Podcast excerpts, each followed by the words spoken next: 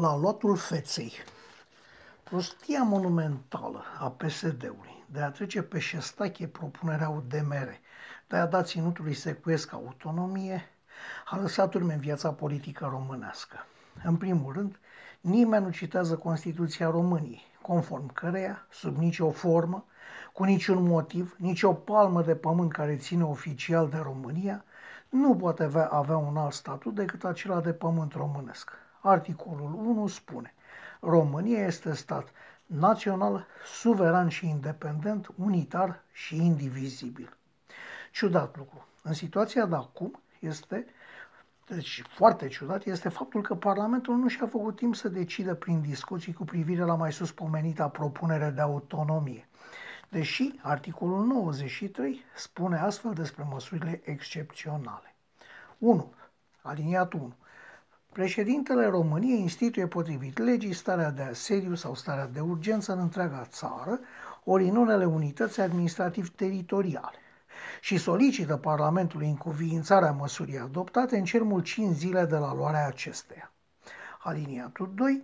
Dacă Parlamentul nu se află în sesiune, el se convoacă de drept în cel mult 48 de ore de la instituirea stării de asediu sau a stării de urgență și funcționează pe toată durata acestor. Așadar, dacă înțeleg eu bine, Parlamentul trebuia să fie în sesiune permanentă, dată fiind starea de urgență în vigoare. Sesiune în care a avut timp berechet să discute propunerea UDMR-ului pe care au omis-o probabil voluntar de pe ordinea de zi timp de 5 luni, fiind mai important o moțiune simplă de cenzură împotriva unui ministru de finanțe recunosc cam antipatic.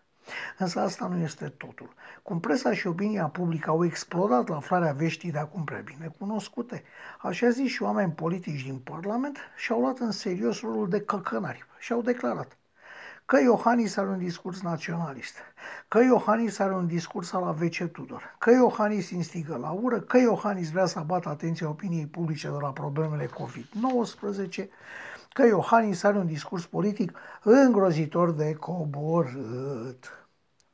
În mare, astea ar fi cele spuse și răspuse, mai puțin Barnadan, care părea proaspăt trezit din somn, și un alt Barna de la UDMR de data aceasta, care într-un mod destul de diluat și-a apărat totuși punctul de vedere secesionist.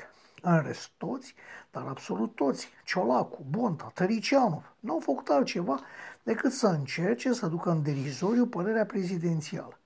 Toți au dat din gură, dar niciunul n-a spus nimic. Niciunul dintre ei nu a recunoscut că în Parlament nu pot fi scăpări sau greșeli.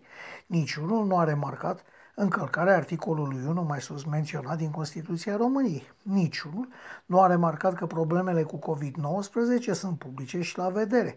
Niciunul nu a adus în discuție academicul și reprezentativul discurs al unui șef PSD, mai exact șeful Consiliului Județean Neamț, pe numele lui Arsene cu Amic, care în spațiul public se adresează unei femei astfel. Citez. Am mai văzut și o curcă securistă și urâtă cu spume că scrie despre mine pe Facebook. Acestei javre securiste pot să-i recomand cu drag o carte care o reprezintă. Cartea se numește Sugio Ramona. Am încheiat citatul.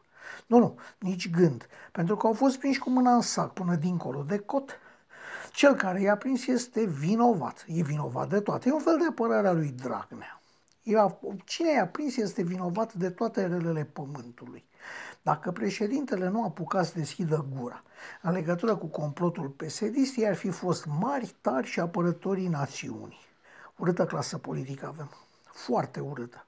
În concluzie, indiferent de cât de tare se jură acum că n-au avut rața în gură, opozanții președintelui au ratat momentul de a-i lua fața. Au fost lenți, dar nu din neatenție, ci pentru că nu au crezut că este mizeria la ivel. Apoi, o anumită formă de autonomie este evident că trebuie acordată unei populații care este concentrată într-un teritoriu destul de strict, cu limba și obiceiurile ei. Însă această formă de autonomie trebuie să fie clar discutată, dezbătută, analizată și votată eventual într-un referendum și nu negustorită ca acum de un partid sau de un grup de partide pentru obținerea unor avantaje politice de moment. Să fie clar, sunt pentru un grad de autonomie al ținuturilor locuite majoritar de cetățeni români de altă etnie, inclusiv de etnie maghiară, dar în niciun caz pe sub mână și nici fără o trasare clară a sensului acestei autonomii. Mă tem că de autonomie teritorială, drapel, conducere, etc. Nici nu poate fi vorba. Încă. Deci, deci PSD-ul s-a păcălit crezând că pot plăti UDMR-ul cu autonomia pentru sprijinul viitor. Și oricât de tare ar țipa acum, nu ne convinge că acest adevăr nu ar fi adevărat. Deci Ciolacu este mai slab decât țața Veorica. Deci pungașul de Dragnea era mai om politic decât toată adunătura asta de acum. Deci degeaba se dau ei mei șefii opoziției au fost prinși cu aia în gură. Deci curat să vreau să spun.